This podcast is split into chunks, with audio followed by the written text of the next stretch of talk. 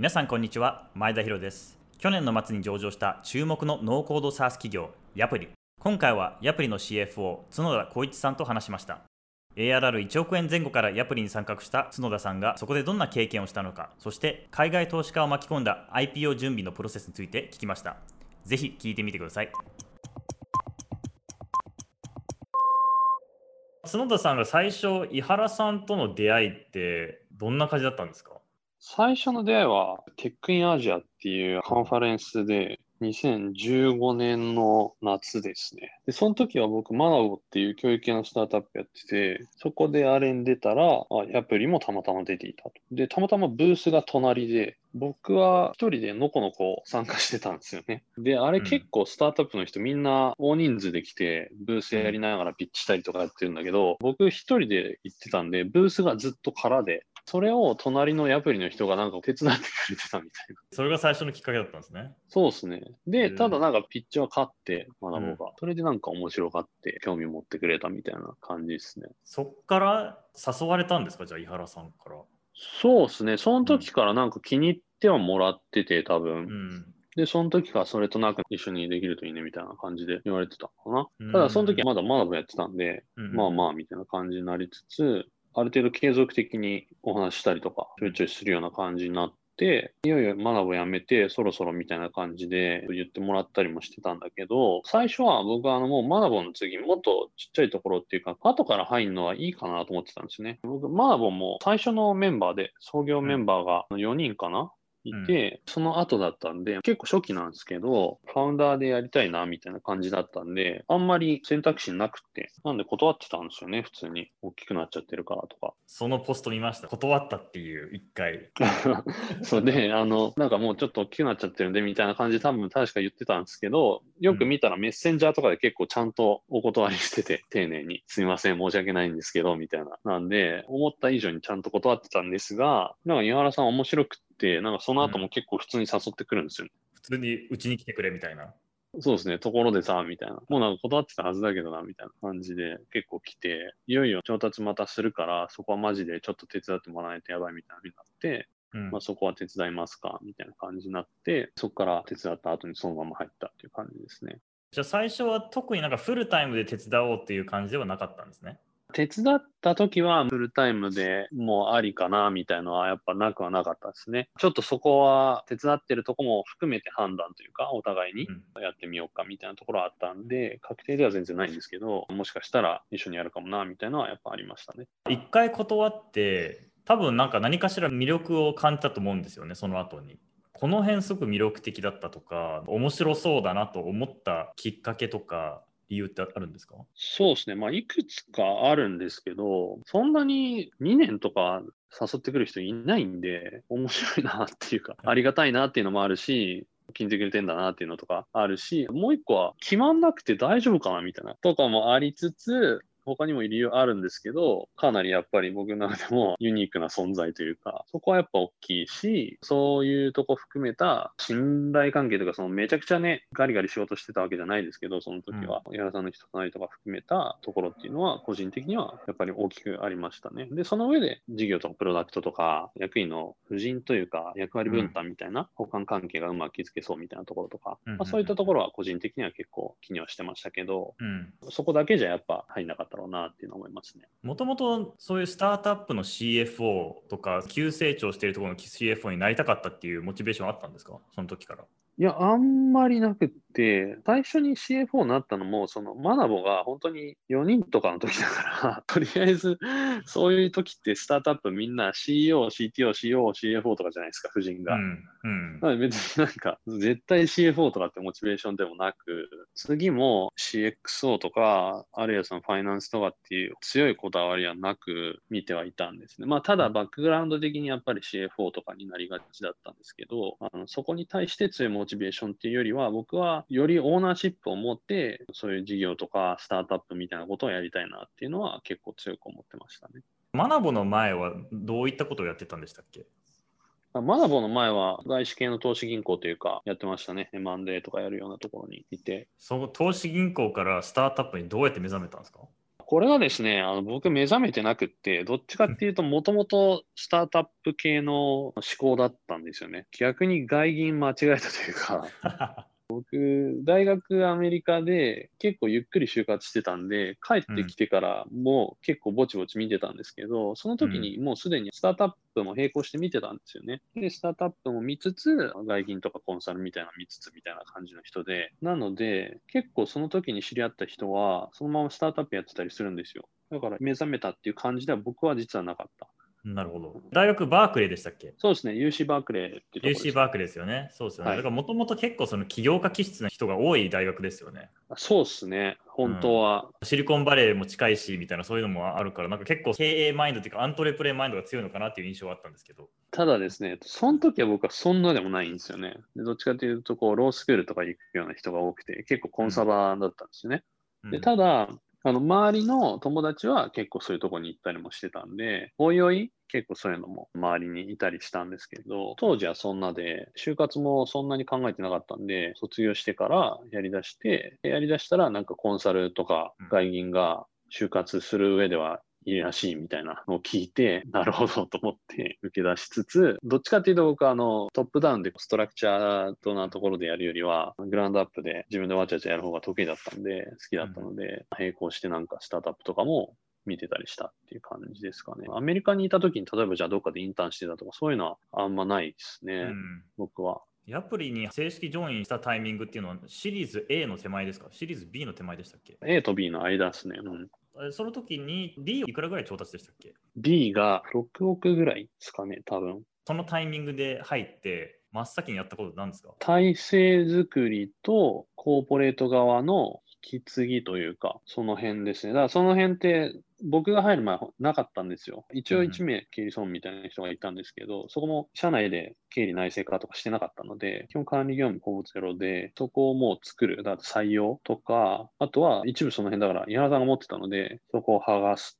っていうところ、月次を締めるみたいなところとか含めてやるんですけど、まあ、僕一人では締めらんないんで、もう一部コンサルとか使いながら、だましだましやりながら、とりあえずハイアリングして、皆さん持ってたコーポレート系のその会議体でレポーティングするとか、厄介云々とか、調達とか、そういうのをまるっとやるみたいな感じですかね。ARR の規模に応じて角田さんのミッションってどういうふうに変化したんですか？ああ、そうですね。結構変わってますね。だからその入った時は、期末の売上高で3億ぐらいの時で確か。ただその時結構急激に伸びてたので、基礎のタイミングだと ARR が1億前後ぐらいのようなタイミングだった気がしますね。もうその時は調達動き出してたので、調達を結構やるみたいなところと、管理体制とかもそうなんですけど、ハイアリングが多かったですね。もうとにかく人取んないと回らないっていうのと、社内のその他のコーポレートみたいなところで言うと、会議体運営とか人事回りとかそういう感じですかね。だからその時は厄介とか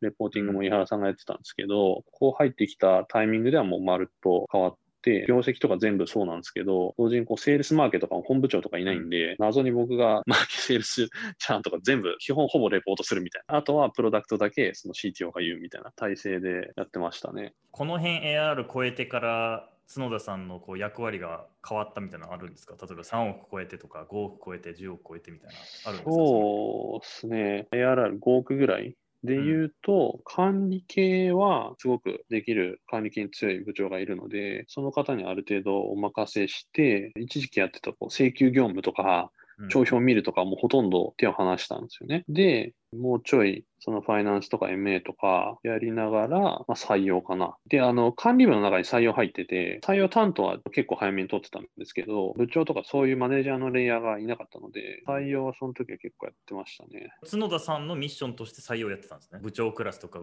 VP クラスみたいな人事が入ってたんで、管理部に。採用も労務もまあ全部入ってて、その中で普通にやってましたね。多い時は100人弱ぐらい取った半年もあったんですけど、で、それをじゃあ取るぞってなった時に、誰がやるのっつったら、あ、じゃあ、あれ、経管理本部人事入ってるから、角田で、みたいな感じで、はい、みたいな。まあ、はいっていうかもう自分で経過聞いて自分で取るみたいな。一時期は謎にこう、エンジニアの採用イベントに僕が出て、候補者さんが挙取るみたいな。なんか CFO 出てきたみたいな。で、僕も僕で何話せばいいんだみたいな感じのもう、わけわかんないことやってましたけどね。これ上場意識し始めたのいつ頃だったんですか？もう入った当初からですね、もうその時から上場もあの目指していきたいっっていう話で、で、そのタイミングで入ったっていう感じですね。IR チームの構築みたいのは、どれぐらい前から作ってたものなんですか？入社当初から IR チーム作んないと、アプリでやりたい IPO できないなというふうに思ってたんですけど、実際に経営企画みたいなロールを取り出したのは、2年前ぐらいですかね、IPO の。うんうんなので、えっと、そこはしばらく僕がやっぱり担ってましたね。実際 IPO 準備に入っていった時に、まあ、結構ユニークなオファリングをしたかなと思ってます。機関投資家の比率が高いのと、まあ、海外投資家の比率も高いというところが特徴だと思うんですけど、オファリングで。はいそれって結構前々から意識してたんですか？こういう風にしていきたいみたいな。そうですね、そこはもうかなり最初の時から決めてましたね。その理由は？いくつかあるんですけど、一番大きいのは、あこれは別にあのバリエーション上げたいとかそういうことでは実は全くなくてですね、むしろバリエーション上げたいときはもっとヘッジファンドとか、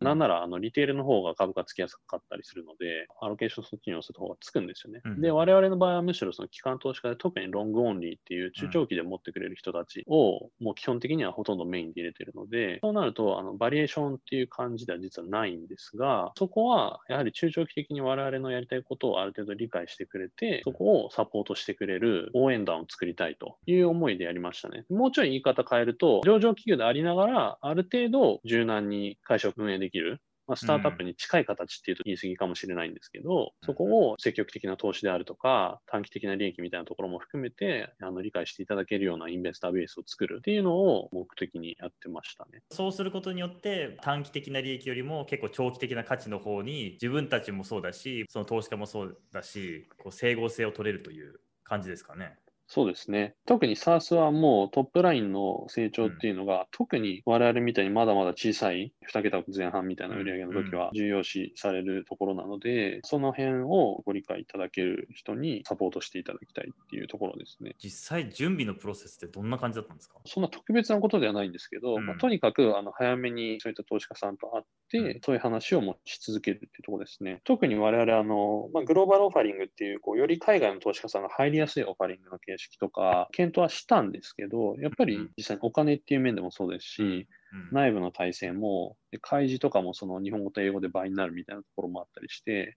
まあ非常に大変なので、旧臨法方式っていう、ちょっと海外の投資家さんからすると入りにくいオファリングの形態だったので、結構準備してやりましたね。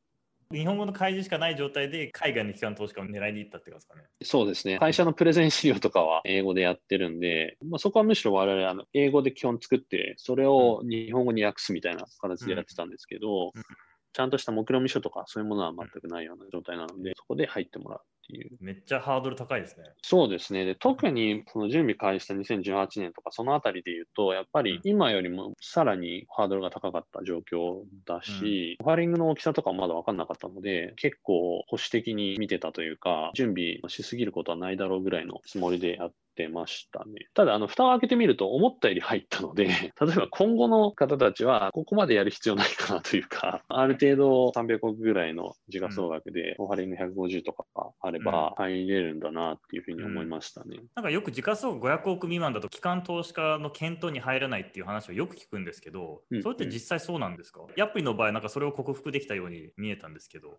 そうですね。でもそういう見られ方多いですね。正確に言うと彼らのチェックサイズに応じて、ちゃんとその玉があるかっていうアロケーション取れるかっていうところで、オファリングサイズとその中の機関投資家比率、さらにはその中の国内外比率っていうふうになるんですけど、そういう詳細って最後の方にならないと出てこないし、パッとわかんないので、ボールパークとしてまあ500ぐらいみたいのは、海外の大きめの投資家は見てる一つのベンチマークで、さらに言うと、大きな投資家になると、もう500っていうか、もう1000ぐらいないと、もうそもそも話にならないみたいな人も多いので、うんうんそういうところはありますね。ただ、まあ、我々、それはもう分かってたので、その中でも入れる状態にするっていうところで、さっきのその海外の枠をなるべく広げる。オファリングのサイズは、例えば150とか180億なんだけど、その中でもなるべく広げて、ちゃんと英語でコミュニケーションできるっていうのを伝えていって、なので、ちゃんとチェックサイズが大きい投資家さんも入れますよっていうのを早めにだから伝えてましたね。具体的に海外のサイズをもうこれぐらいにするというか、もうかなり大きくするから、ちゃんと入れるんでお願いしますっていう感じで言ってました。このコミュニケーション2年前からやってたんですね。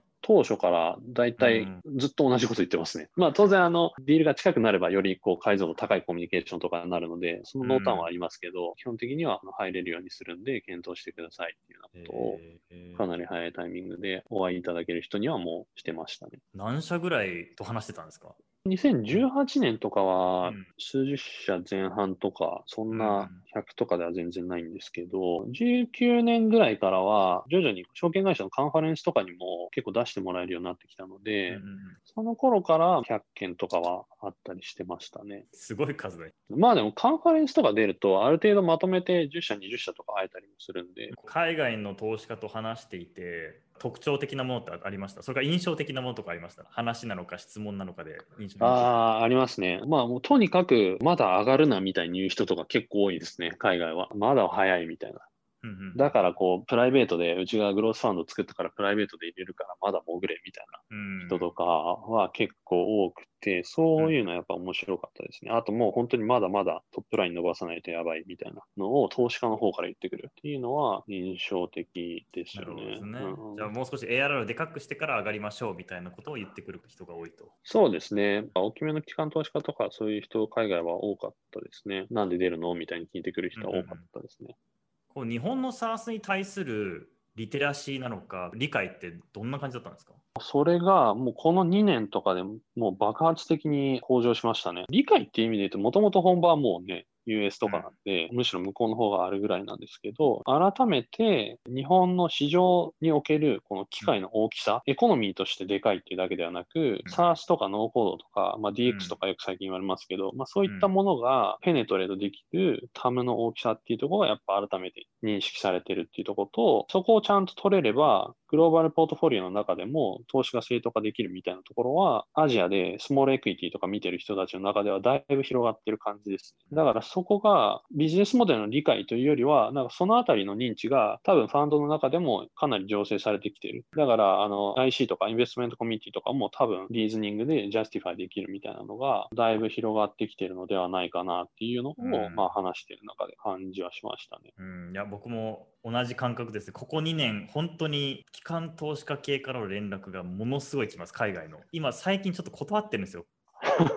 もうあまりにもみんななんか日本のサース話聞きたいってみんな言うんですけど永遠とちょっとミーティング取られちゃうんで最近断ってます。あのよっぽどなんか信頼できる方の紹介じゃない限りは。いやもう本当にこうラストフロンティアみたいな感じでグローバルのキャピタルが押し寄せてる感じがしますね、うん、なのでうちもディールが近づいてるタイミングではもう本当にアポとかが入りすぎちゃうというかもう完全にダイナミクスが変わってますね。当初はやっぱ結構頑張って会いに来てもらうみたいな感じだったのが向こうからイントが来るっていうのはあります。まあ、しばらくあやりやってたので、そのあたりは投資家の間とか、証券とかの中である程度、うちのプレゼンスが上がったっていうのはあるかもしれないんですけど、うん、市場としてもやっぱすごく高まってますね。そうですよね。ロードショー100社以上でしたっけ？あったの。そうですね、ロードショー120とか、後半でもあんま覚えてないです。え、どういう感じなんですか？もう本当になんか30分、40分刻みで、一日中話すみたいな感じですかね？そうですね、ロードショーの時は休憩30分あったんで、うん、30分だけ？あのミーティングごとに。ああ、そういうことです。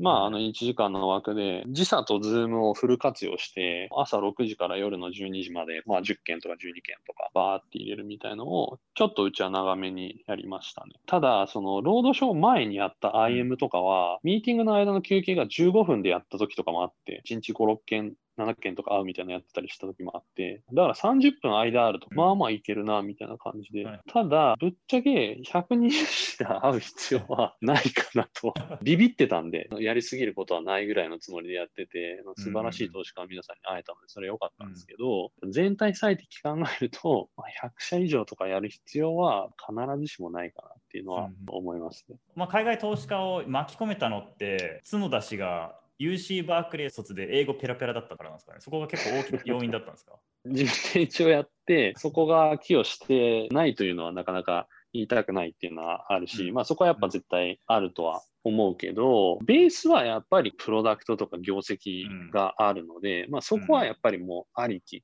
でただそれをより正確にちゃんと伝えるみたいなところはやっぱり僕とか IR としてやるべきところなので、まあ、そこは英語もそうだし、バックグラウンド含めて良かったと思いますね。だから、あの最低限のファイナンスの知識とかもそうだし、うん投資家の中であの同窓の人とかもたまにいるんで、バークレー行ってたのみたいな、いつなのみたいな感じでちょっとバンドするみたいなとか、で、もともとセールサイドにいた人がうん、とか、バイサイド行ってみたいな感じで、知り合いだったりとかする人もいたりするんで、そういうのを含めて、そこはあったかなと思いますね。うんやっぱり IR チームか CFO は英語喋れた方が断然有利って感じかな。それは誰かしら喋れないと大変だなと思う。まあ無理ではないけど、やっぱ難易度は相当上がる。でまあさっき言ったように、どれだけ海外とコミュニケーションするって、そのストラクチャーの部分も含めて、うんうんうん民放なのかグローバルなのかとか、そのうんサイズ、大きい方が当然入りやすいんでとか、まいろいろあるんですけど、そのよりこう、まあ、定性的というか、社内の環境という意味で言うと、英語は絶対にあった方が、それに越したことはないし、できれば、社長も通訳なしで分かると、すごく助かる。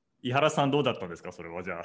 あなんで、あの井原さんは一応わかるんですよ。実はアメリカに留学とかしてるんで、2、3年ぐらいかな。それで言うと、僕とそんなに変わんない。へえ。彼言ってることはもう7割方分かって、通訳が必要とかいうレベルではないので、助かりましたね。後半はやっぱある程度、彼もやっぱ喋んないと困るんで、喋ってもらってたんですけど、徐々にこう上手くなってくるので、そこはすごい助かりましたね。英会話とかしたんですか？多分してないですね。一応その素地というか、最低限はあったので、あとはもう、ミーティングの中で記憶を呼び起こすみたいな感じで。角田さんから見て井原さんってどういうふうに見えてますか？例えばこう入社当時の井原さんと今の井原さんの違いみたいなとか。それで言うと、結構一貫してるのは、周りの納得感とかをすごく重視してると僕には見えていて、ボードの中でもそうだし、経営会議みたいなところとかでも、みんなの意見尊重したり、みんなの意見を聞いたりみたいなところは、すごく長けてる経営者。うんなので、それをもとに自分の行動を変えたりとか、うん意見とか判断変えるみたいなことは、すごいある。すごいあるというか、まあ、基本もそういう合意形成のプロセスっていう感じですね。なので、え僕実はそこ、あの、やっぱりいいなと思った大きな一つの理由なんですけど、そういうところは変わらないんですけど、横で見てると、この3年、4年とかで相当変わった感じはしますね。例えばこの辺なんか変わったな。難しいね、これ。いくつかあるなと思ったけど、一つはいい意味で、その経営者として自信を深めてるかなっていう感じはしますね。全くおごったりとか変に風呂敷広げるタイプでは全然ないので、その上で自分のやってることに対する自信とかはやってる中で深まっていって、って確固たる意思でよりやっていただいてるんじゃないかなと。っていうのも、あの、ヤプリって結構こう不遇の時代が長かったんで、うんまあ僕が入った時はちょうど伸び出してる時だったんで、まだいいと思うんですけど、でも昔はもっとこう自信なかったんではないかなというか、うんそういうふうに見えてたんですよ、僕は。ポテンシャルあるのに、なんかもったいないなぐらいに僕は思ってて。だから入った時も堅実な目標なんですね、上場のうんサイズとかも含めて。なるほどだからもっといけますよみたいな感じで、こっちから言うみたいなのがあったりもしたんですけど、やっていく中で成長が継続できるようになって、そういったところは全くおごりとかでは全然ないんですけど、いい意味で自信を深めてるような感じはしてるし、いい発展なんじゃないかなって感じで思ってますけどね。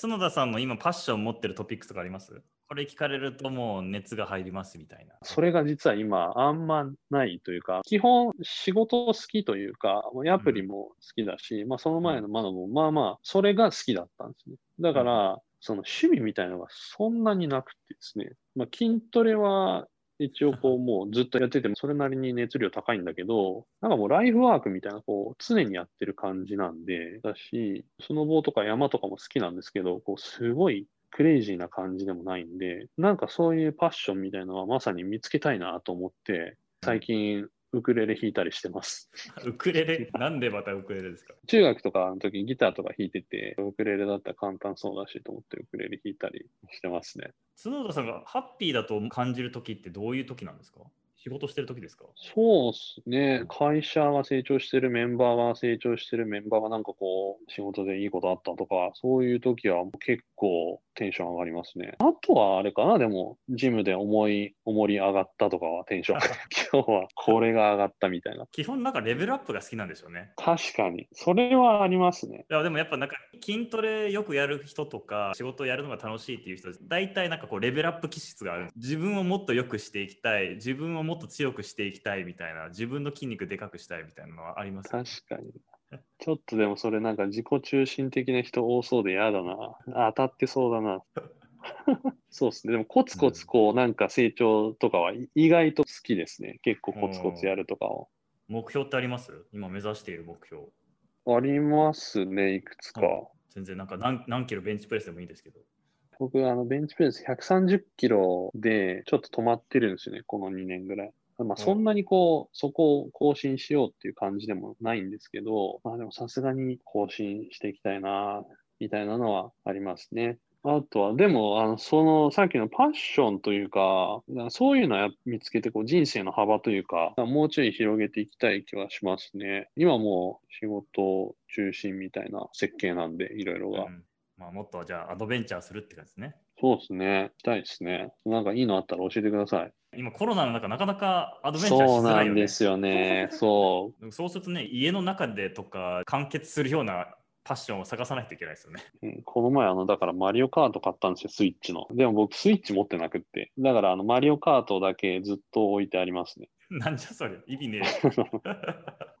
角田さんが思ういい CFO とは？僕は自分でどんだけできてるかもあんまわかんないし、相対的にいい悪いとかもあんまり分かってないというか、もっとできる人も全然いるだろうなと思ってるんですけど、結局これあの、もうチームのバランスだなと思ってて、なんかこういう系がいいとか、まあいろいろあると思うんですけど、うんうん基本はやっぱりこう CEO とか、その CXO とかとの役割分担とかバランスに尽きると思ってるんで、例えばじゃあ僕がそれこそ外銀バックグラウンドで結構その辺長けてる CEO と組んだりしたら、それはそれでワークしない可能性って全然あると思うんですよね。うん彼もなんかこうやりたいし、でも僕はこうやりたいしみたいなとか、そこってやっぱりチームとしてどういう形がいいかっていう話だと思うんで、そのバランスなんだろうなって思ってますね。で、それで言うと僕はアプリではすごくハマってるというか、多分チームにとっても 今結構いい形なんじゃないかなっていうのは思ってますね。最近やっぱり海外の投資家と対話できる CFO のニーズすごい高いなと思っていてどう